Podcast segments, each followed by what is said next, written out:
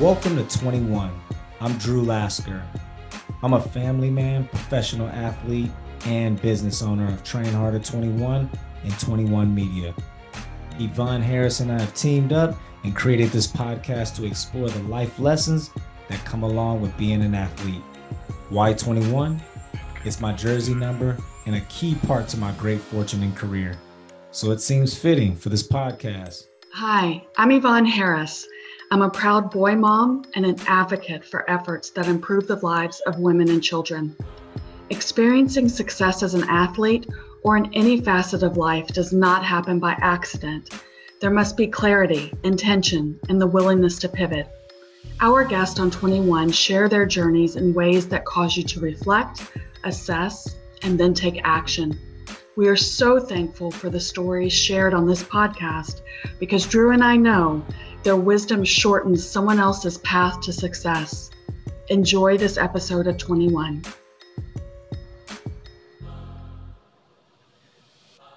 Welcome to another episode of 21, the start of a new year, an opportunity to hit that reset button, an opportunity to set new goals and challenges for yourself. In that process, it's important that you are inspired. And today's guest is a former CEO of EY Management Consulting, creator and producer of a hit TV and radio shows, the number one Amazon best-selling author in spirituality He's the founder of Messenger S Institute, described by many as a renaissance man.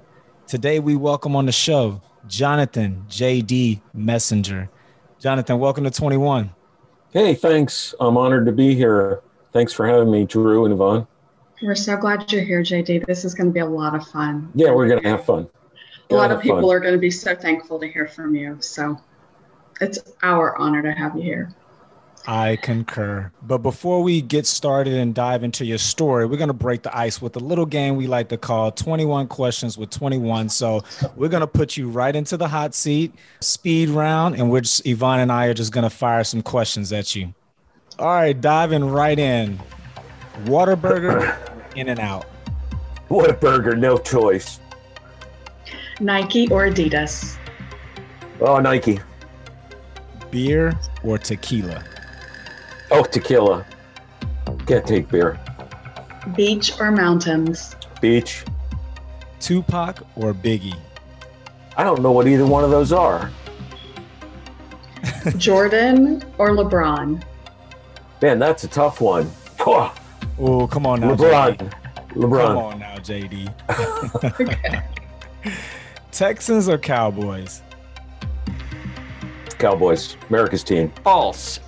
Popeyes or Chick fil A? Tough one. Gonna have to go with the healthier instead of the spice. Chick fil A. Las Vegas or Miami? Definitely Las Vegas.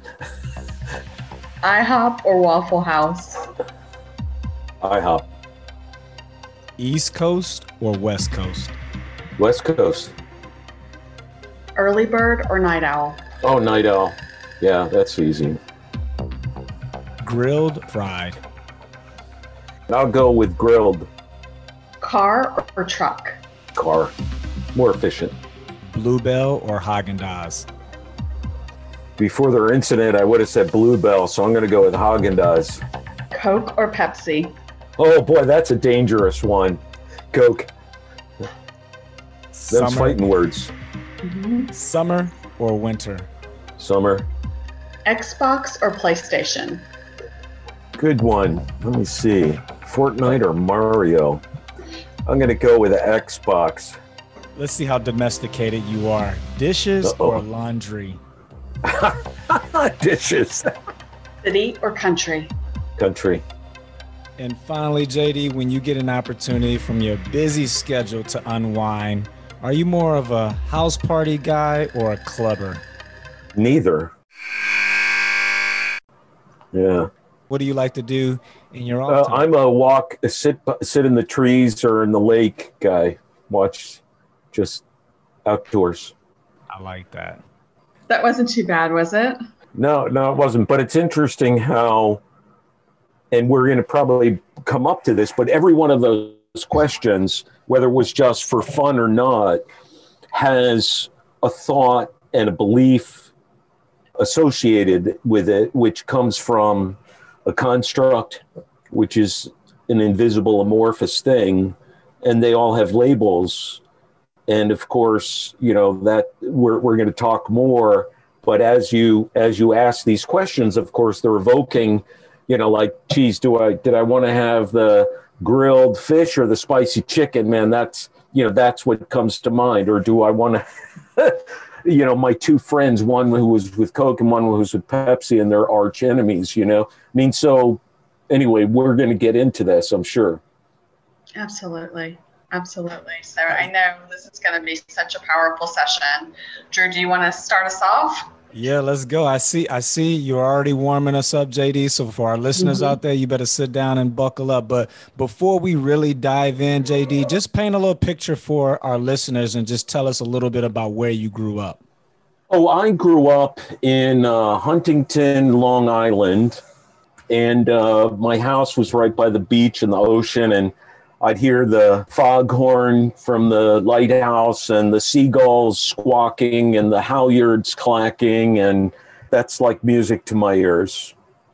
And growing up, did you play any sports? If so, what sports did you participate in? I could harass you about sports, but uh, well, I put you on the hot seat. Sports, you know, what the hell are sports? You know, what a waste of time. yeah, no, I um, when I was young, I played hockey and uh, I, uh, you know, I'm small, I'm short, got bullied.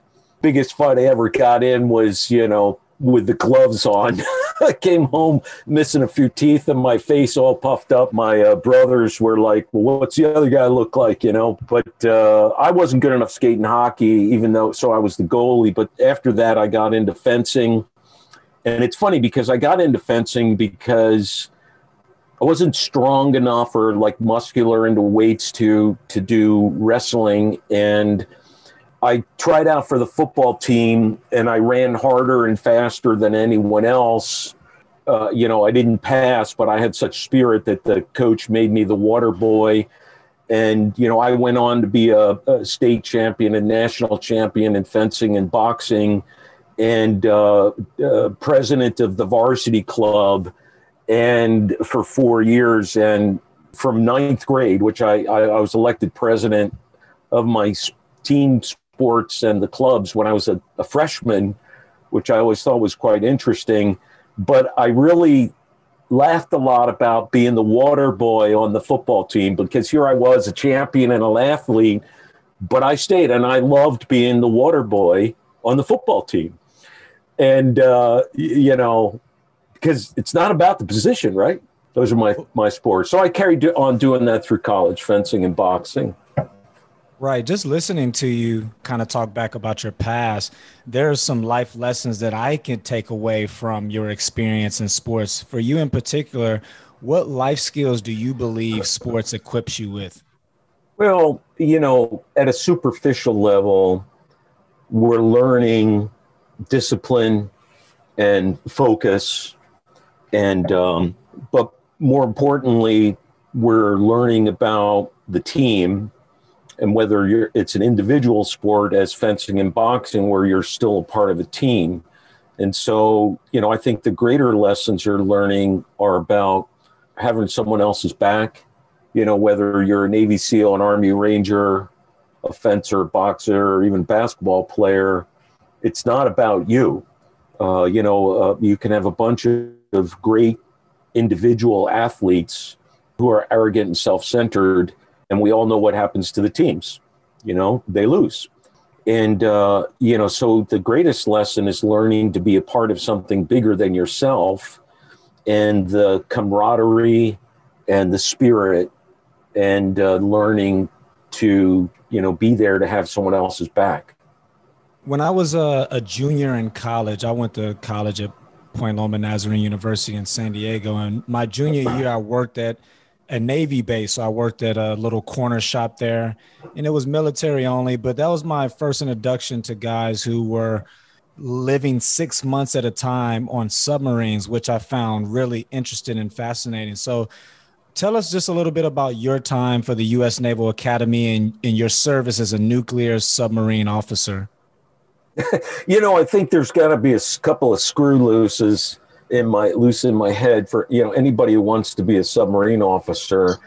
It is an incredibly austere life, and uh, you know you're underwater four months or whatever, and you're you're you come up white because your your skin has no sun. And I, I remember one time on the submarine, we were trailing a Russian submarine in the 80s. If they, you know, our mission was if they tried to launch their missiles, our mission was to shoot them, sink them. And um, our oxygen generator broke. And so, you know, we make our own water from the seawater. And from the purified water, H2O, we make our own oxygen. And so the oxygen machine broke. And I remember uh, a guy trying to light a cigarette, and he would light the match, and it would go. I mean, there wasn't enough oxygen to keep a match lit.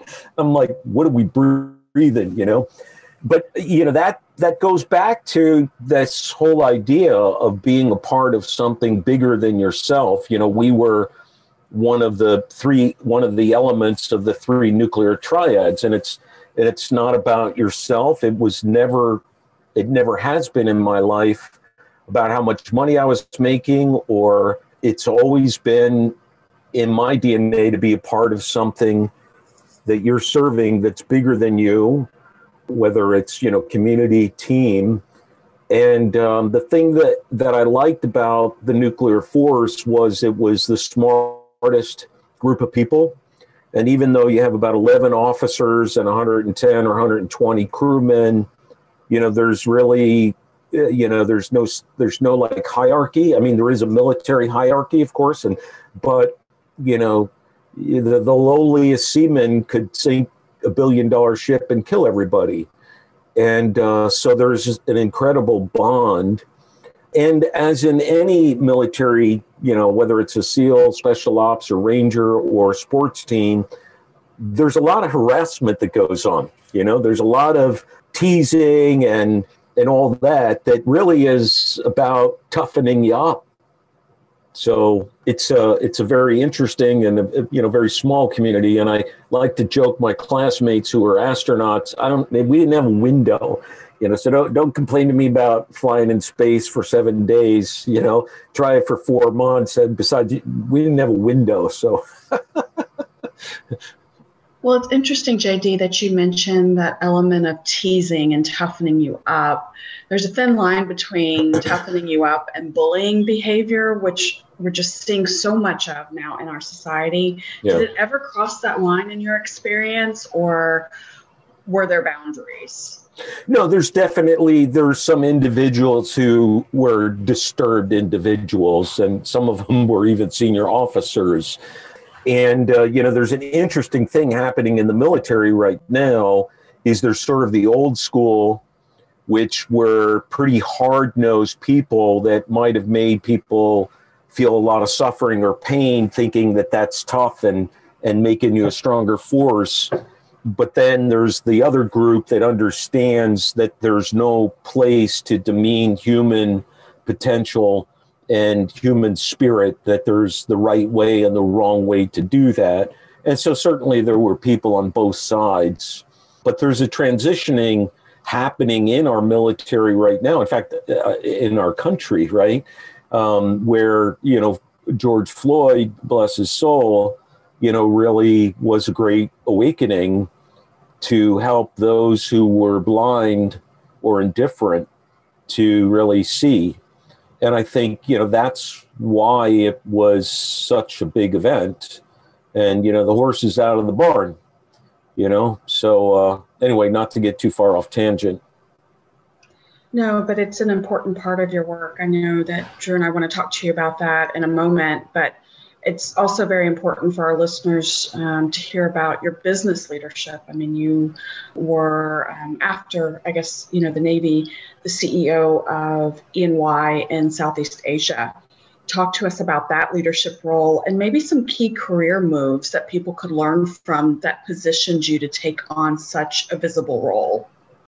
Well, let me let me go back and say, you know, I thought I was going to be in the Navy for life, and it, I think in my yearbook it even says, you know, JD's going to stay in and be an admiral and retire, and and I was one of 37 distinguished classmates in my class, and I think 34 of them did become admirals.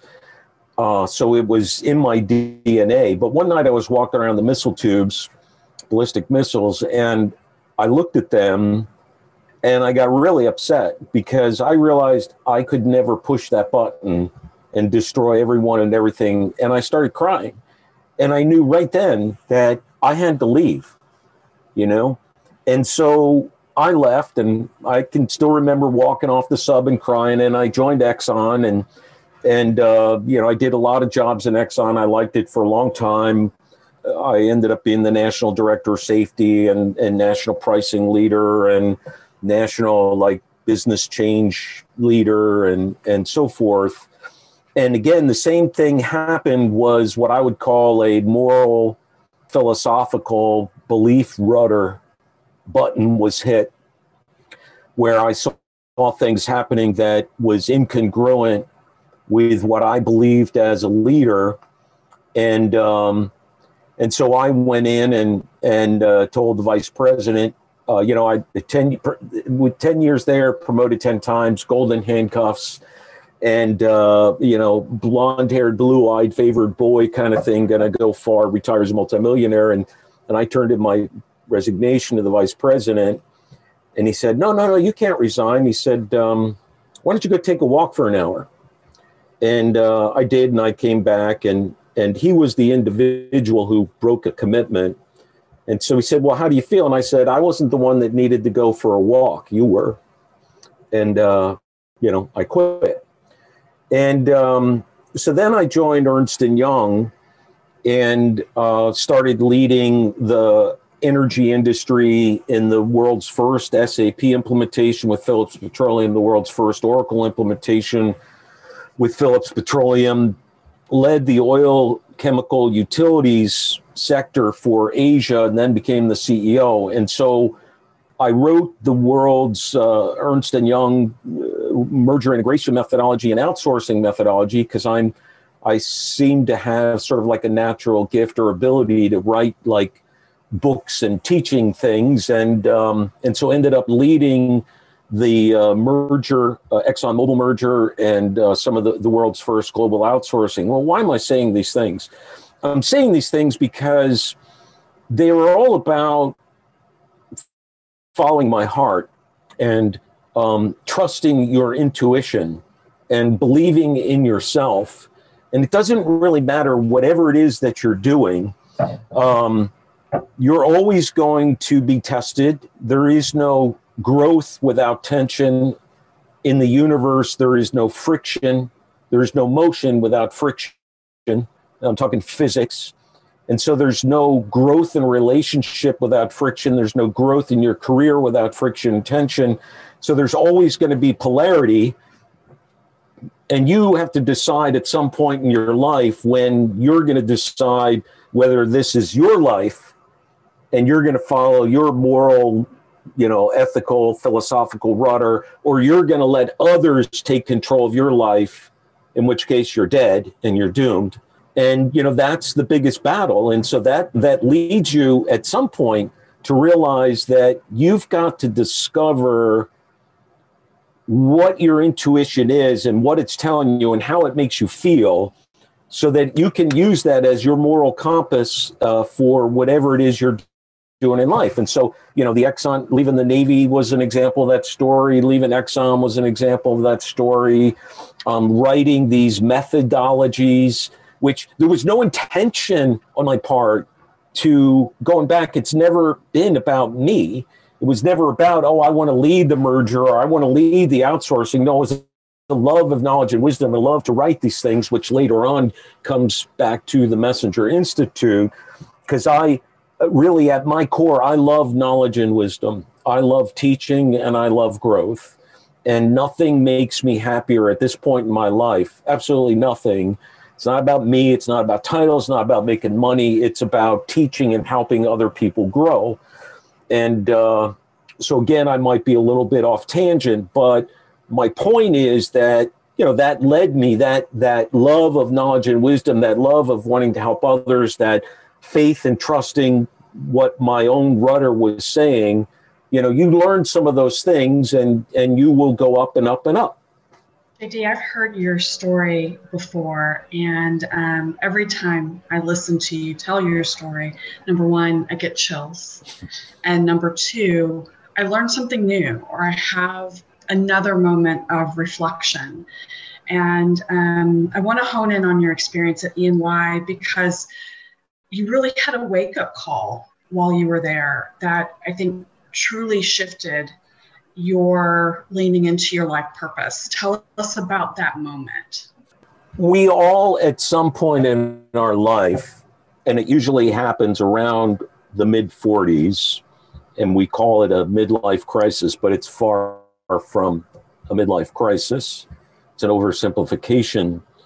Um, where we have, I call um, the great hurdle, the big hurdle you have to jump it shows up as a near death, a bankruptcy, a broken relationship, a divorce, a disease, and it's a wake up call.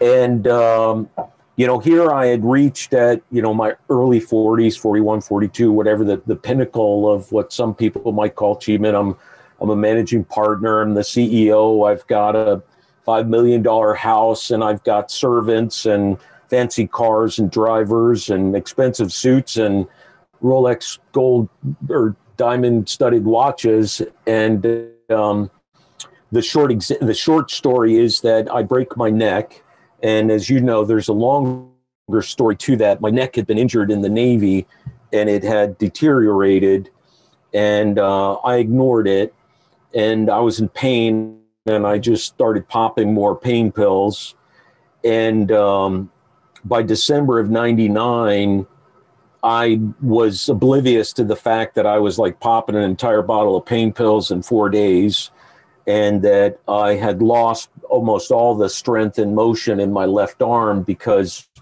my nerves were being crushed. And uh, so, in the morning of January 18th, 2020, I got up to take a shower and I put my arms up in the air to stretch. And when I popped my neck, that basically uh, was the last thing that was holding my head on my shoulders. and uh, it basically twisted my spinal column around.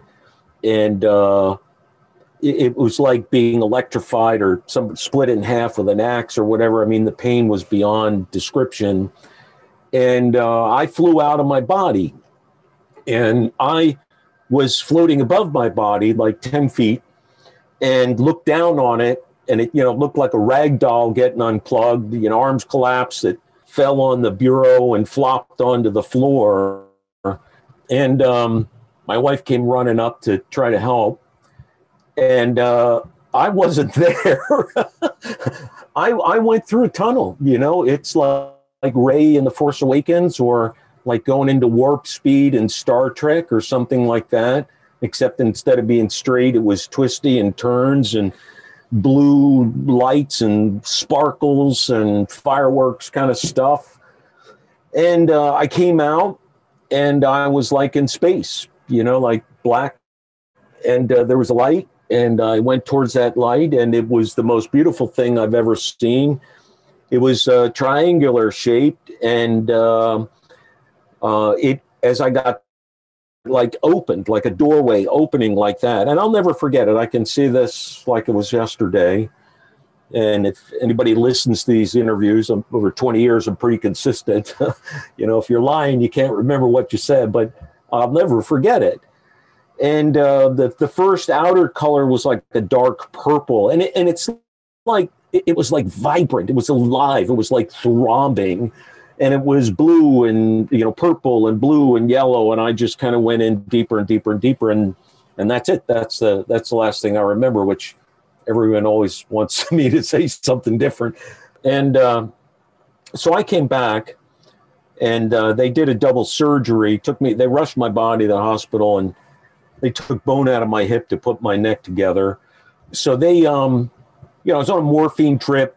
I had a lot of tubes sticking in places, trachea, uh, and uh, I couldn't walk. I couldn't talk.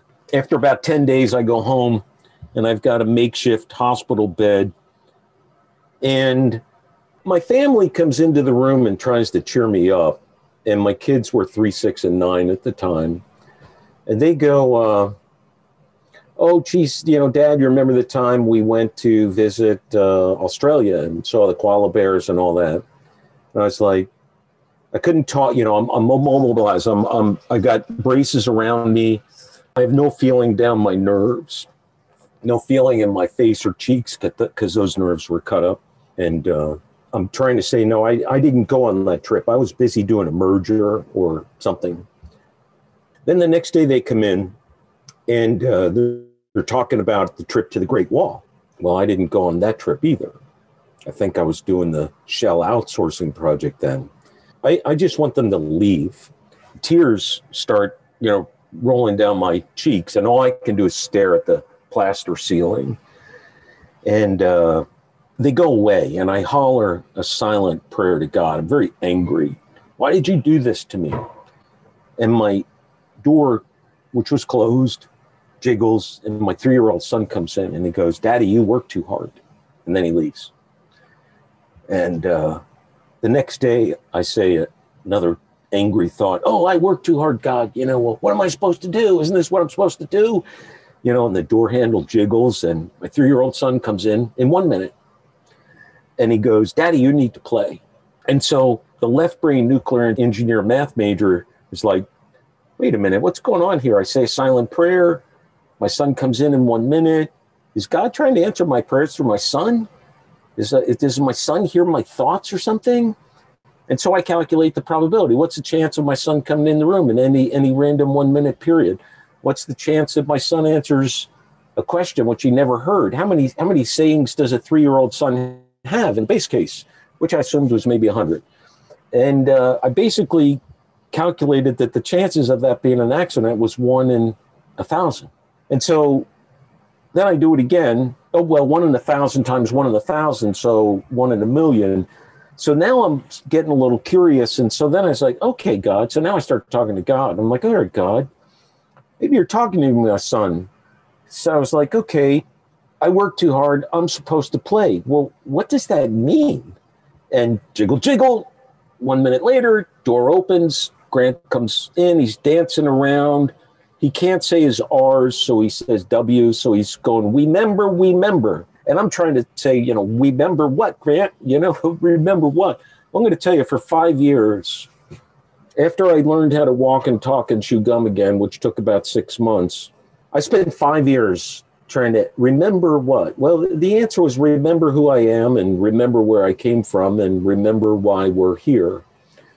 And um, so that's that's uh, the end of the wake up call, I guess you might say. You wrote a book, very powerful, 11 Days in May.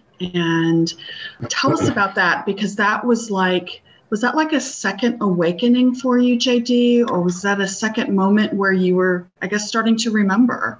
It's even deeper than that because, um, so the book was written in the first 11 days of May in 2012. So that's why it's called 11 Days in May, because what it says is day one, parable one, day one, parable two, day one, parable three was written in day one. And what was in day two is what was written in day two. So the book literally was written in 11 days of May, and those were the parables. And um, it had been 12 years that I had been on my quest, um, contemplating my navel, searching for answers to who am I, where did I come from, why am I here, doing the, the television show on brainwaves, the global evolution radio show asking Nobel laureates in physics is matter solid, doctors, uh, Francis Collins at the Human Genome Institute, who's now the president or CEO of the National Institute of Health. You know, how could my oh well, so your listeners don't know, but my neck regenerated. Okay, so there's there's no Western medical explanation on why I am doing this with my head because my bone was solid bone and fused, and that those vertebrae regenerated, which um, put me on this other quest to understand how is that possible because that's supposed to be a miracle right? A miracle what is a miracle? Is miracle is something we simply can't explain um, so in the first 11 days in may i saw what i call the writing on the wall w-o-w uh, what your listeners don't know yet which you know and many others is that what happened after I recovered is I started to have a lot of strange and unusual metaphysical experiences that uh, uh, my kids call me Doctor Strange, hence the reason for my mustache and beard. Things that uh, defied uh, logic, um, having premonitions of events, or uh, having vertebrae regenerate or seeing words in front of my eyes, uh, inventing things with ideas and visions or dreams with no mental awareness that I was doing it. And hence, that's where a lot of these things came from. Uh, they weren't my ideas, uh, I was an instrument. And uh, yes, everyone always asks me, is Messenger your real name? Yes, Jonathan David Messenger is my birth name. Okay, so let's put that one to bed. So, what happened in the first 11 days of May was uh, it was late one night sitting out on my patio pool, and uh, the writing on the wall started, and I saw words. And so I just went in and started writing. And uh, I just wrote the words. I didn't think about them. It's like reading and, and doing translation or something. it was only around the seventh day when I realized that maybe I was writing a book. And when I was done after 11 days, my wife is like, What have you been doing? And I said, I think I wrote a book. And she said, Well, what's it about? And I said, I don't know. I haven't read it yet. and uh, the book needed no editing. I mean, a few grammar things, a few typos here or there, but 50 or 52,000 words, and there probably wasn't 100 words changed. And it went on, it was published, and um, you know, it hit number one, and it, it in like five categories, and then it won five, um, four gold and one silver award. And uh, so then I I read the book 18 times and my wife would say, Why do you keep reading it? I said, Well, you know, I'm the author. I'm supposed to know what's in it. And the book answer, asks 36 questions and it answers 36 questions. So it's a parable format. It's a conversation between me and an unnamed person. Um, who makes things? Uh, what is pain? What is suffering? What is death? What is an illusion? What is matter? What is time? Uh, what are goosebumps? What is science? What is religion? Uh, so it's it's sort of a very philosophical, spiritual, scientific, metaphysical kind of book, and um, the book, if it's in first person present tense because it's written as it's happening, and uh, uh, let me after it was published 100000 emails i got a handwritten letter from the director of the fbi i had army rangers a general from west point uh, presidents and ceos heads of HR director, you know, all these people contacting me, telling me that they had these things happen to them. You know, they have what I like to call invisible superpowers. And our invisible superpowers is uh, the thing that we all have, their natural abilities and gifts. We sometimes call them uh, visions or intuitions or premonitions. But, you know, in part of my research, what I discovered was you know, uh, Disney saw Epcot in a dream. Peter Max, famous painter, watches his hand paint. Uh, famous uh, pianist has no idea, never took a lesson. He's just seeing the keys in his mind's eye. Einstein, Tesla, Nikolai Tesla invented the AC motor. He drew this, he had this vision in his head, drawing it for 10 years, not knowing what it was. You know, it took him 10 years to figure out that he had created the AC motor. So yeah, that was so 11 days of May was my coming out party. And, it, and because for 12 years I never told anyone anything that happened to me or any of the stories. And uh, so that was the beginning of the next uh, leg of the adventure. Incredible. JD, you shared with us this traumatic injury and experience that you went through, and then the transformation, not only physically, but mentally as well. For our listeners out there, they're probably asking the question firstly, when did you feel the time was right to actually go back to work? And what, what kind of happened with your career during this time? You know, that's a very good question. And out of the hundreds of interviews I've done, no one's ever asked me that. So, congratulations. I kept trying to go back to work, and I never could. I went back to a company that I had worked for, knew me very well, and they said, uh, we, we can't hire you. You're, you're basically too big, too smart, and too expensive now, you know? And uh, I got asked to be the CEO and inter, you know selected to be CEOs of maybe five or six companies, and every time I did, you know, uh, something would happen, and it would never happen. I uh, one one company I was with. Uh, you know, the the chairman of the board had announced me to the management team. I was there, and uh, and then a month goes by, and I never hear anything. And all of a sudden, they called me up one day and said, "Sorry, we can't hire you." I mean, so, uh, despite everything I tried to do, I couldn't, and, and I wasn't supposed to. So, you know, I became an entrepreneur out of necessity. But you're more than that. I mean, there are a number of titles that are attributed to you a spiritual executive, um, a guide, a mentor. But JD, you're a teacher, um, is what I think of when I think That's you. so. Thanks. Somebody asked me how should I describe you? And I said, just call me a teacher, because to me, that's the highest calling there is.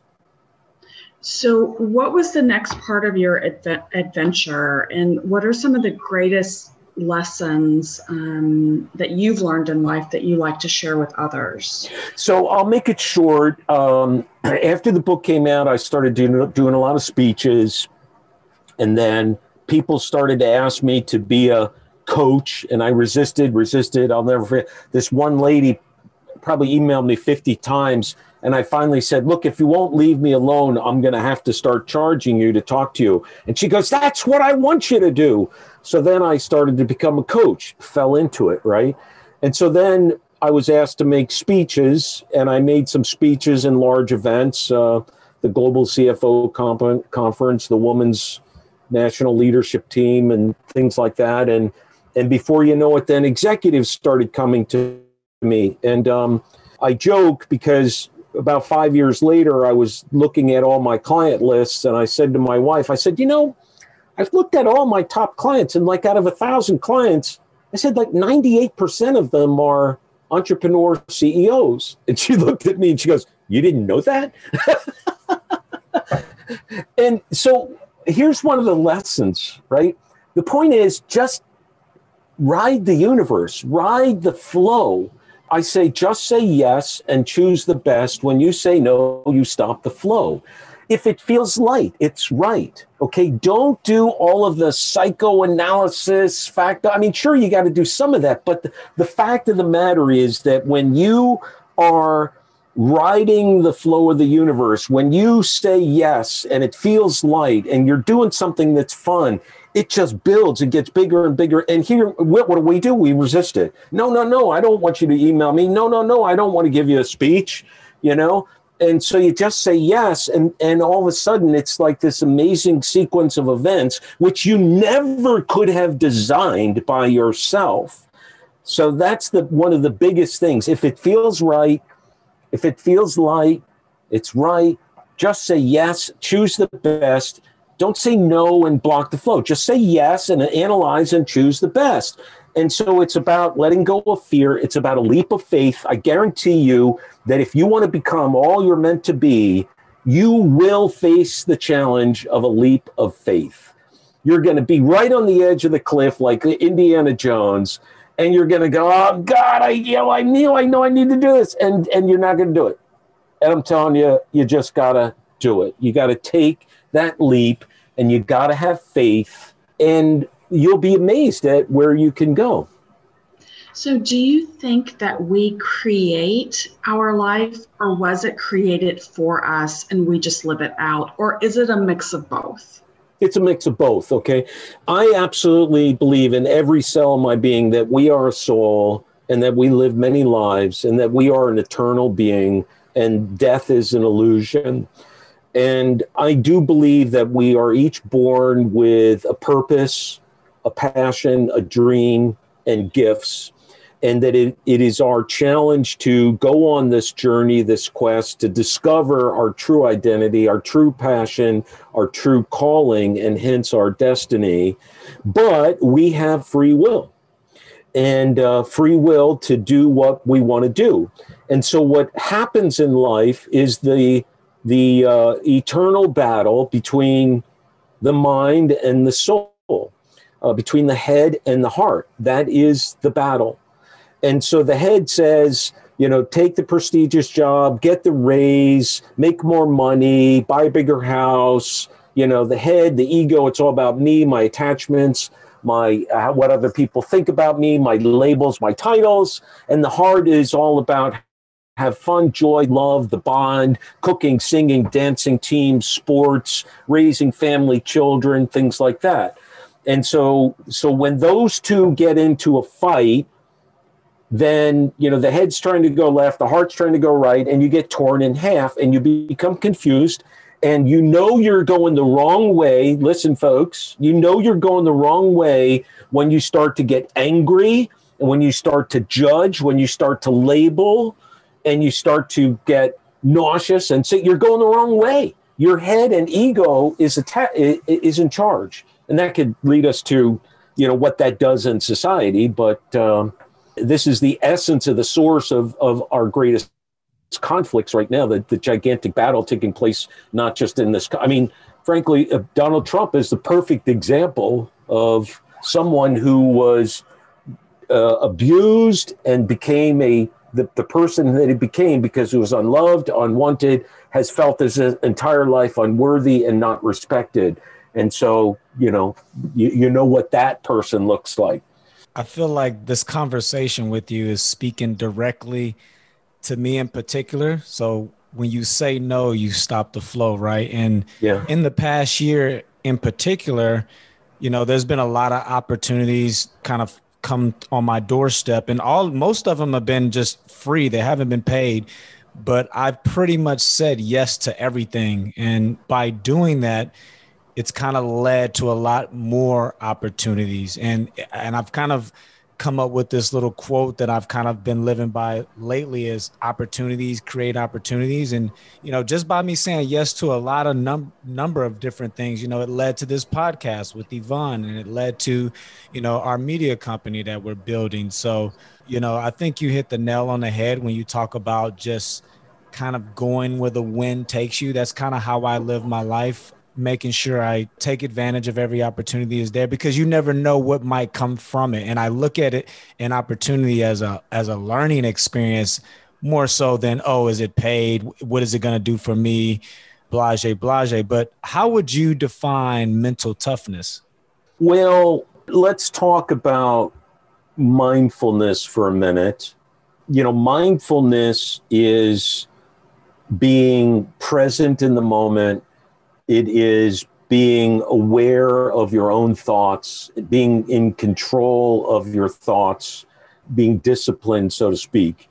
And so, to me, when you say mental toughness, what that means is that I've done this inner work to examine my thoughts, to examine my reactions, to control my thoughts and emotions, and uh, not let them become, you know, these demons inside each of us because we're all wounded. Uh, we're all wounded. The alcoholics, the abuse, the drugs, whatever it is, every single person on this planet has been wounded. And um, uh, let, let me step back and give you the, the little bit of the science. So we've got 100 trillion cells in our body, and every cell holds more information than the Library of Congress. This is the most powerful supercomputer in the world. It is processing 38 trillion operations a second. It's 10 million times faster than this MacBook Pro. Okay, so what's going on is these cells are carrying information through energy. That's what we are. Everything is energy, and energy is everything. So a thought is nothing but an energy wave, and that energy wave is carrying information. It's just like this phone, right? Your phone is getting a, a electro signal. We call it the carrier signal, AT&T and Verizon, because it's carrying information. That information turns into a picture, an image, a song, right? You with me? So the same thing's going on in your body. So when you started that little game with me earlier, my supercomputer was translating those words into various images, tastes, and sounds, right? So when you say mental toughness, that means that I am disciplining myself to understand that if somebody calls me short or stupid or whitey or whatever they might call me, crazy, wacko, spiritual guy, my cells, my supercomputer is controlling my emotions because I know where that energy or thoughts are flowing. I mean, it's a little bit hard to explain in a couple of minutes. Do you, do you know where I'm going? You see where I'm going? Right. Absolutely. So, see, you see, it's not just your mind, it's in your body. So, you, you know, we're because we're labeled by colors and races and sizes and all that there's literally information stored in our cells in our body. This is a, a, ptsd okay? It's why you see some people doing all the crazy things they're doing today while they react to what, what they did to george floyd or, or what they're doing with republicans and democrats. There's literally programs of information stored in their cells and they are reacting like a robot without thinking. So, mental toughness means that I have become the observer of my thoughts, and instead of reacting to a trigger, I am responding in a controlled manner. You've mentioned um, George Floyd a couple of times, uh, JD, and I know that in this session we talked a lot about the individual and the work of the individual, what happens to the individual. But on a macro level, what's happening in society? Is there an awakening that's taking place right now that really manifested in 2020? I think it was sort of the straw that broke the camel's back, and yeah, it's it, there's this huge evolution taking place in the world, and this evolution it doesn't matter whether you're a person of color, whether you're Jewish, whether you're Chinese or Russian, you know, there's all of these constructs blacks are slaves, you know, Jewish are whatever, Chinese are whatever, you know, all that sort of stuff. Women can't be a priest. You know, there's thousands and thousands of these beliefs which are associated with the construct.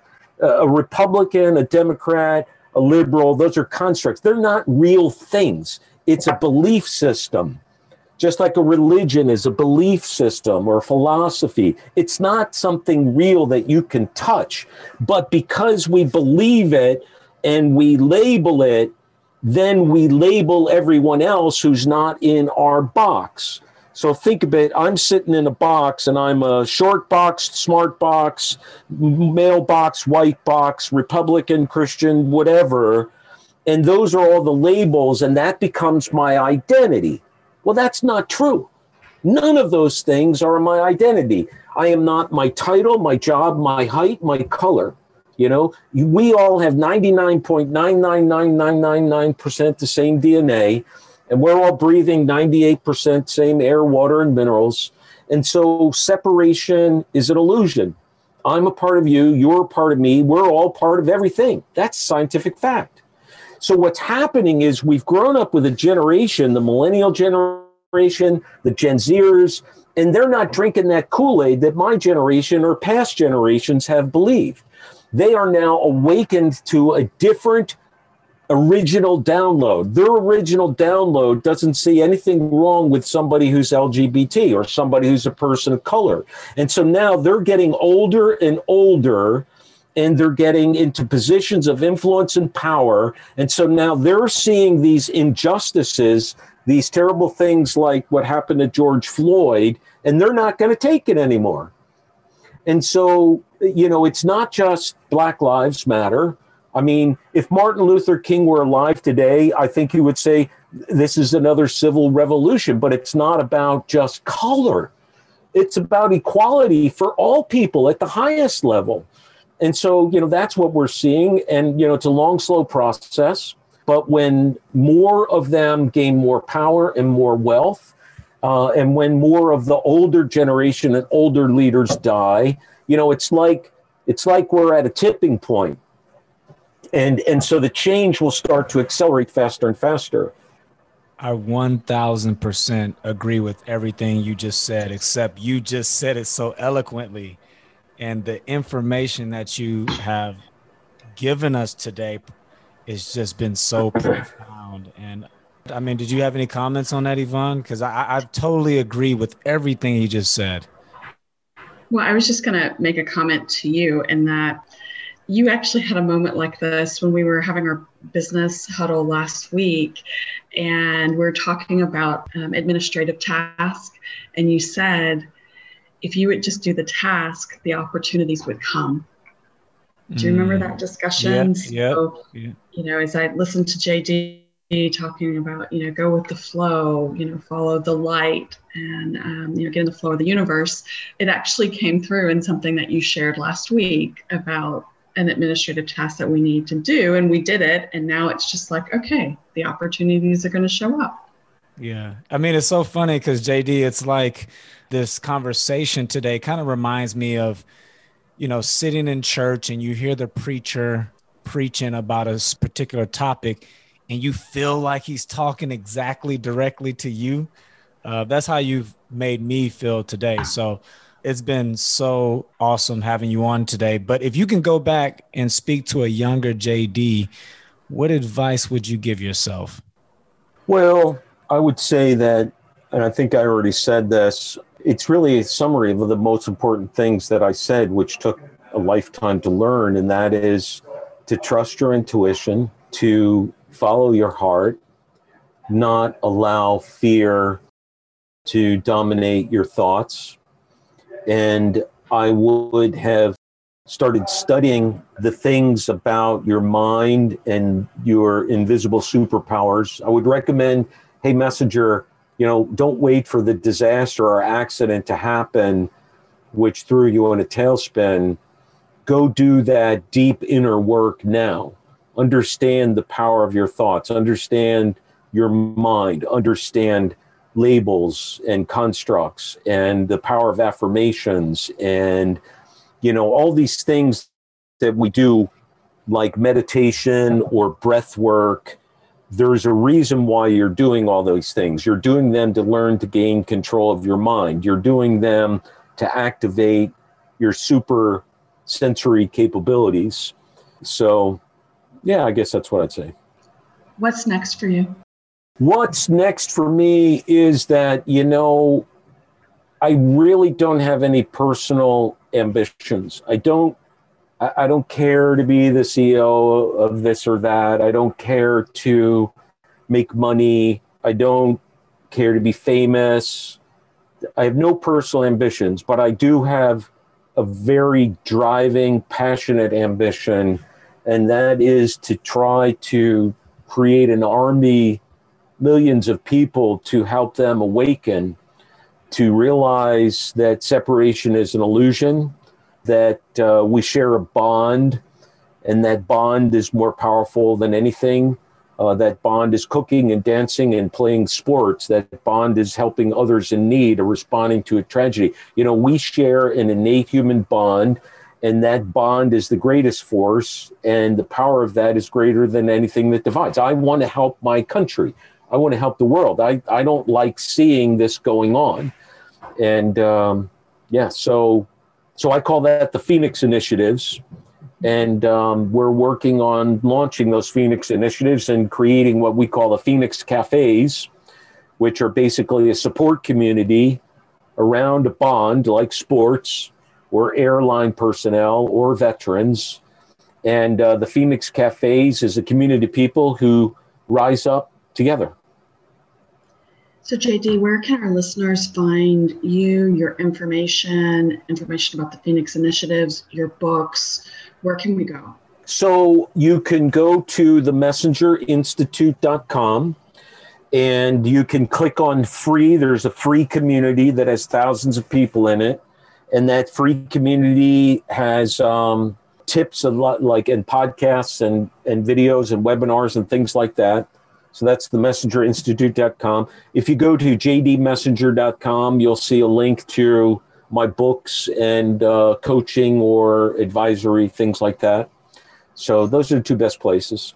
And your recent project is Manifesto for Change? Phoenix Initiatives or in the Phoenix Cafes. That's the that's the project I'm working on. And you can learn a little bit more about that on the messengerinstitute.com. So I'm going to ask you a question I've never asked you before. Okay. What's on your playlist?